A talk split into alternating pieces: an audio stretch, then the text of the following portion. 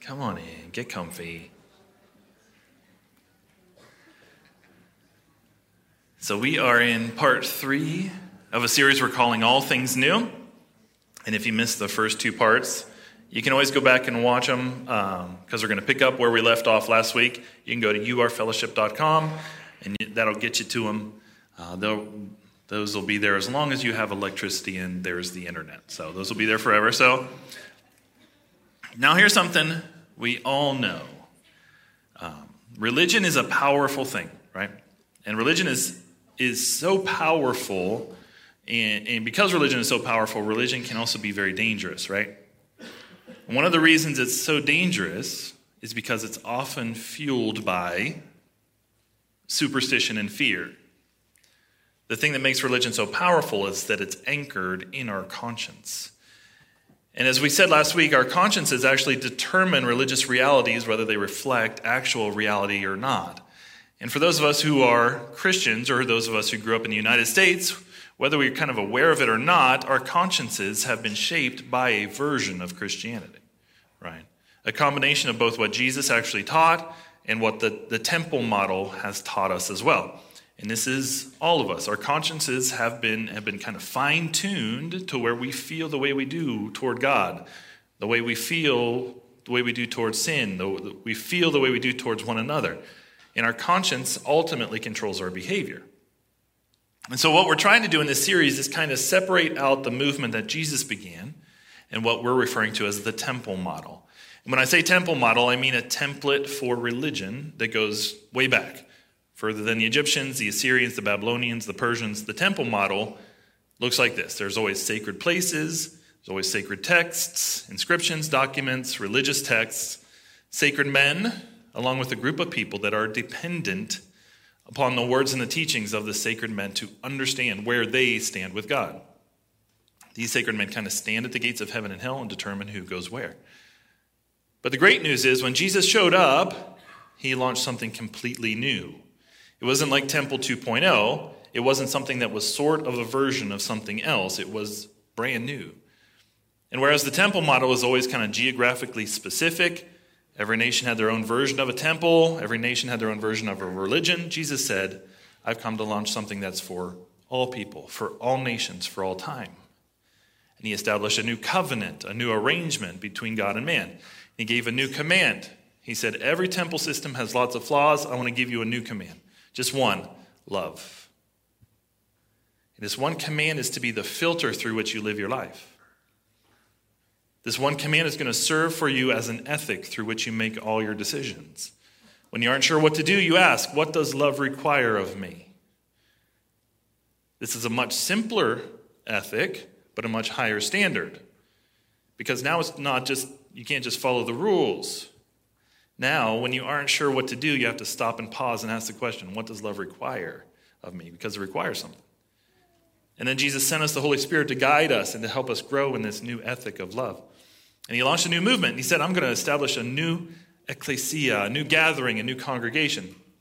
And unfortunately, instead of those words simply being translated, the gathering, the assembly, or the congregation, a German word was stuck into our English text, the German word church, that meant house of the Lord, a place, a specific place. But Jesus didn't come to establish a place. To the contrary, Jesus came to establish a brand new movement that was for all people, all ethnic groups, all nations, all generations, forever and ever. A movement where love would replace law keeping, where self sacrifice would replace animal sacrifice. This was unheard of. The Apostle Paul came along after Jesus, and the Apostle Paul was the product of the temple model. The Apostle Paul was the Pharisee of Pharisees. Paul was committed to stamping out the church. He was a type A personality. He took things to the extreme. And on the road to Damascus, he was going to go to arrest some more Christians. He met the Lord Jesus Christ himself. And the Apostle Paul became a convert to Christianity, a spokesperson for Christianity.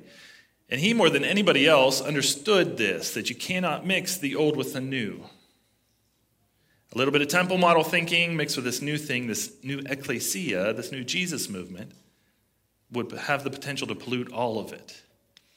And in Paul's letter to the, to the Galatians, he wrote a verse that last week we camped out on. This, this, it's just incredible in terms of the implications. Here's what he said. And he said, he said, the only thing that counts This is the, like this is a Hebrew scholar. This is someone who had memorized the Torah. Galatians 5 6. The only thing that counts is faith expressing itself through love. And he didn't stop there. The apostle Paul also had the audacity to write in 1 Corinthians 6:19. He says, "Do you not know that your bodies are temples?" What are you talking about, Paul? No, a temple is a place I go. Paul said that was the old way of thinking. This, that was that was old. This is new. You are more sacred than any building you ever set foot in. You are a portable temple. He said, Do you not know that your bodies are temples of the Holy Spirit? To which the Jews would say, No, wait a minute. No, the Spirit of God dwells in the Holy of Holies. Paul would say that was the old way. The new covenant has come. You are as holy as the Holy of Holies. You are a portable temple, and you are indwelt by the very same Spirit of God that indwelt the temple in Jerusalem. And the Christian to your left and the Christian to your right, the man in front of you, the woman behind you, the child beside you, they too are sacred in the eyes of God. This was mind blowing. And what's so fascinating is that the church got off to a great start. And it just went, just went really well. And then one of the things I like to do, because I'm a bit of a geek, if you haven't realized that very obvious fact, I like to read the ancient literature of what pagans said about Christians. So that might lose me some cool points, but I'm already married, so. Uh, she likes me, so who am I trying to impress? But anyway, the, the pagans watched the Christians. They couldn't understand the Christians because the Christians would go out into the streets and take, take the children that had been abandoned. Because in Roman culture, if a child wasn't healthy, sometimes if it was a girl, they would they'd just be left for dead. Children were abandoned all the time, and the Christians would bring the children in. The Christians, the, the Christians would not only take care of their own poor, they would take care of the poor Gentiles and pagans as well. And the kind of the pagan Roman Greek thinking couldn't imagine that these people would actually love one another. They would actually care for one another. They would forgive one another. But the thing that really got the world's attention is that the Christians were not afraid of death because they served a resurrected Savior. And people were drawn to this Christian community and began to gain traction. They had no Bible. The Gentile Christians didn't even have the Old Testament. All they had were stories of Jesus. And then 25 years or so later, after the resurrection, Jesus, the, the, the uh, sorry, the Apostle Paul's letters began to circulate to the churches slowly. There's no literature, there's no canon. There's just this faith that was fueled by love for one another. And the church gained traction. And then something amazing happened. If you know your history, in 70 AD, the Jewish temple was destroyed, and ancient Judaism came to an end at that point. And it was almost as if God had physically in the world punctuated the fact that the temple model is no more. Its purposes have been served, that the temple model pointed toward the Messiah, toward the Messiah pointed toward Jesus. And Jesus himself said, I have come not to abolish the law, but to fulfill the law. And the entire law can be summed up in two rules love God and love your neighbor. And people who had nothing in common found that in Christ they had everything in common. And then something else happened. On October 28th, in the year 312, Emperor Constantine was on his way to do battle with his co emperor, Maxentius, to find out who would be the supreme ruler of the Roman Empire. And as history tells us, on, on his way, in the middle of the day, he had this vision of a cross in the sky behind the sun. Some say he heard a voice, some say he simply saw an inscription. But either he heard or he read this In this sign, conquer. And he stopped and he painted crosses on some of his, some of his shields of some of his soldiers. And he went to battle and he was victorious. And the Christians hailed him as a conqueror. And suddenly his faith expanded, and he began to consider this one true God of the Christians. And immediately the Christians began to gain status in the kingdom. In this victory celebration, kind of the cross was used, and it became a symbol not of just kind of crucifixion in general, the cross became a symbol of the crucifixion of Jesus. And what was birthed, even though the, the phrase wouldn't be used until later, was what we now know as the Holy Roman Empire. The problem was that it was far more Roman, far more empire than it was holy. A year later, Constantine legalized Christianity, When he did so, he poured so much money into the church that he elevated the status of bishops and priests. He began to build churches anywhere he heard that a martyr had died. He became a collector of relics. Um, everything he did was about elevating Christianity. He built churches, he banned crucifixion, he gave rights to children, he actually donated money to families that would take in orphans and children. And seemingly, and almost overnight, Christianity went from a persecuted minority to an empowered majority. But the problem was, this was no, no one's intent, but what happened was Christianity became inseparable from empire. And the church leaders created their own version of the temple model with a little bit of Christianity sprinkled in. Now, there'd be new sacred places. There'd be a whole new group of sacred people that began to intentionally collect all the Christian texts, bind them together, literally chain them to altars. And now they would determine what was taught and what wasn't taught and how the text could be interpreted. This led to what was known as the Arian controversy. This is a theological controversy. You may not have heard of this. And the only reason I'm going to tell you about it is because of where it leads, but we'll get to that in a minute. But the Arian controversy was over this word begotten. It's a, it's, it was over the question I'm sure many of you wrestle with just about every day. Did Jesus become God after he was born, or was he born God? It's a good icebreaker question at the next party you attend. But this was a really big deal in the fourth century. A church leader from Alexandria named Arius believed that Jesus' divinity was given to him as an adult as some sort of reward for his faithfulness to God. Most of the church leaders, especially this guy, Athanasius, who led the charge against Arius, believed that no, Jesus was born divine. So Constantine didn't want there to be a division in his new holy empire, and so he called a meeting. He hosted the meeting, he paid for it himself. So there was this debate and as a result, you've heard of the Nicene Creed that came out of a result of that, right? Athanasius, who argued persuasively that Jesus was born divine, won the debate. But after the debate, people didn't go away as friends. And immediately, this was a political issue. This was a financial issue. This was a big deal. And so, Emperor Constantine, who is no theologian, put out this edict. And I just want to read this part to you because this explains in some way even what we experience today. Here's what he wrote. He said, This is the end of his edict. I hereby make a public order that if someone should be discovered to have hidden a writing composed by Arius and not to have immediately brought it forward and, and destroyed it by fire, his pen- penalty shall be death. And now, theological division was a heresy that was punishable by death. And all at once, believing the wrong thing was a crime. And what you believed trumped how you behaved. Christianity almost immediately became creedal. You're familiar with the Apostles' Creed, right? The Apostles' Creed is this amazing piece of theology. It states so many things that are super important to Christendom. The problem with the creed, along with other creeds, is there's no mention of love. In fact, there's no mention of behavior at all. You could subscribe to that creed and basically do anything you wanted.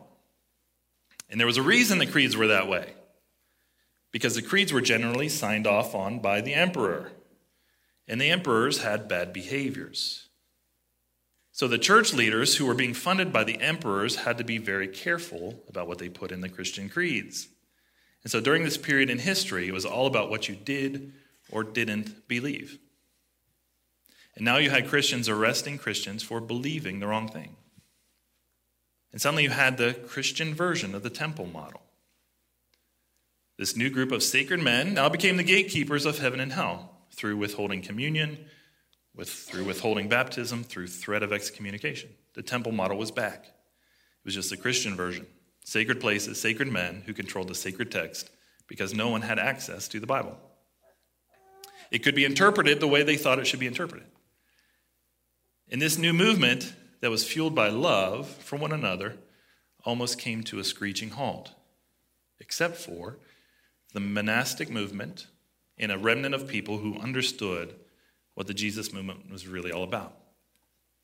All right. The next big date in our story, we're kind of going through history, is 1517, which marked the beginning of the Protestant Reformation. You know of Martin Luther, right?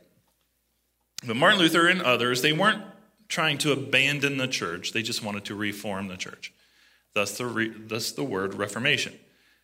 But those inside the church felt that they were protesting, thus the word Protestant. And so Martin Luther condemned the selling of indulgences. Martin Luther, who was a Greek scholar, understood that almost none of what the church stood for at that time could be found anywhere in the Gospels. Certainly not. Certainly, the idea that a, a pope or an archbishop or or a bishop can control who goes into purgatory and how long they stay there. None of that can be found in the Gospels. And so they began to try to reform the church. Consequently, as you probably know, Martin Luther was excommunicated. But he didn't care because he didn't believe the Pope had the power to excommunicate anybody. And within the context of the Reformation, there were several solas that came to light. The, fir- the most popular one is probably sola fide, which simply means, as many of you know, by faith alone. And this became the hallmark of Protestantism that we believe that salvation is not by works, but by faith alone. And so Martin Luther and others began to teach this. The printing press had been created, the Bible began to be translated into English, for which William Tyndale lost his life for making the text available to people in his nation. The same with Martin Luther. As he began to translate the Bible into German, he was, he was hunted down like a criminal for making the Bible available to those in his part of the world. The other sola that the Reformation gave us was sola scriptura, because the Reformers believed, like many of us believe, that the, Scripture, not the church, was the ultimate authority for mankind. This is why they were so adamant about making copies of Scripture and getting them into the hands of everybody, of people. Of course, this was a threat to the sacred men, because if everybody had the scripture and no one took the church and the traditions of the church seriously, they would lose their power. But without meaning to and without understanding where this would go, in the hands of the reformers and the Protestant church leaders, the scriptures became the very same thing it was before. It became a weapon. The reformers were armed with the scripture, and they did exactly what the church had done before. And consequently, the Reformation splintered into three, six, a dozen, dozens. Now there's like 9,000 Protestant denominations all over the world. And you know what divided them? Because some loved more than others? No. Is their interpretation of the text. Because now you have more sacred places and more sacred men with sacred texts telling everyone how to live their lives, and specifically what would grant them entrance into heaven and what will keep them out of hell. And the tragedy of all this, even though this, even though probably if we had lived in these times, no doubt we would, we had been, we would have been caught up in the same ways of thinking, the same conflict. At the end of the day, the tragedy was love lost. Love lost. And we simply ended up with a bunch of different versions of the temple model with Jesus sprinkled in. Now, this next part of the sermon, I'm totally making up because I don't know if it happened. But I imagine that at some point in all this chaos, and we just kind of went really fast through hundreds and hundreds of years, okay? I can imagine at some point Jesus and the Apostle Paul stood at the railing of heaven and looked out and went, How'd this happen? And Jesus turned to the Apostle Paul and was like, I don't know how I could have been any more clear. I got them all together right at the end. I washed their stinking feet. I told them this is an example. This is what you're to do for one another. And I looked him right in the eye and I said, As I have loved you, so you must love one another. By this, everyone will know you're my disciples if you love one another. How did it come to this? The Apostle Paul said, No offense, Jesus, but I actually wrote mine down. Uh, I sent it out, I had copies made. You know what I told him? I told him the only thing that counts is faith expressing itself through love. And Peter walks up and says, I wrote it down too. I said this I said, have sincere faith, have sincere love for each other, love one another deeply from the heart. So, how could something so clear become so complicated? How could this, the, the new movement of Jesus with a new command and a new ethic of love that was to be the filter for all of our decisions and behavior, how could something so pure, so grassroots, so others, one another oriented become so temple model? And the reason is because there's a little temple model in all of us, and we have been shaped by it. What you fear, what you see as sin, what you think God condemns, has been taught to us in such a way that we have been shaped by it. And consequently, we continue to hold on to things that hold us back and hold the church back.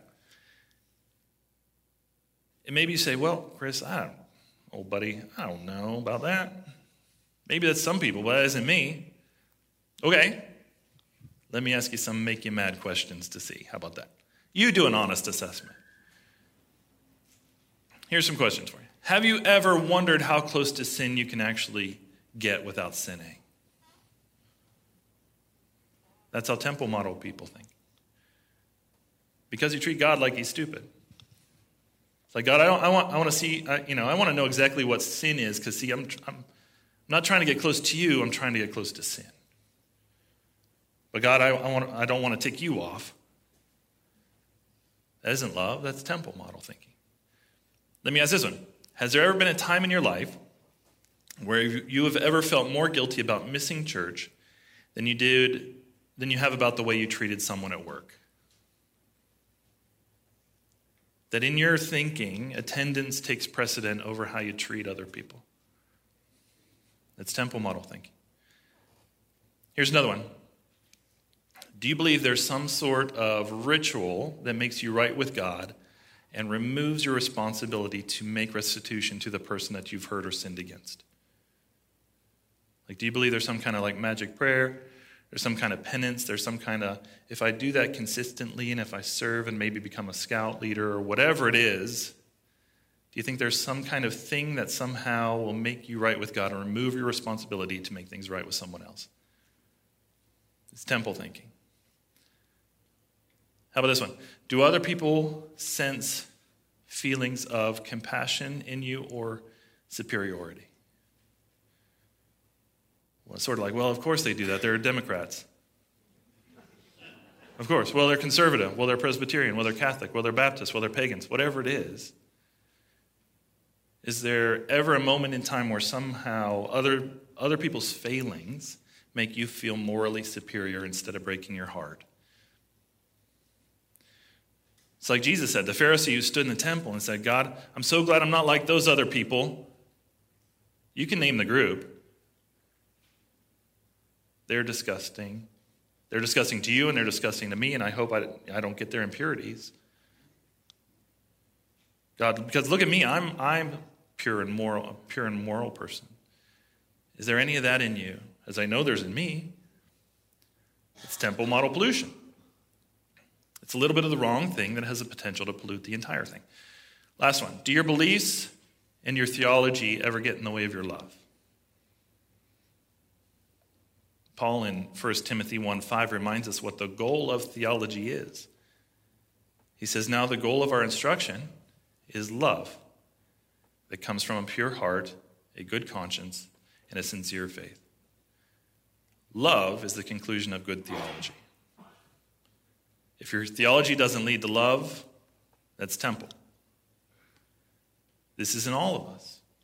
I think what fuels the temple model thinking in many of us is simply our failure to truly embrace Jesus' sacrifice for us.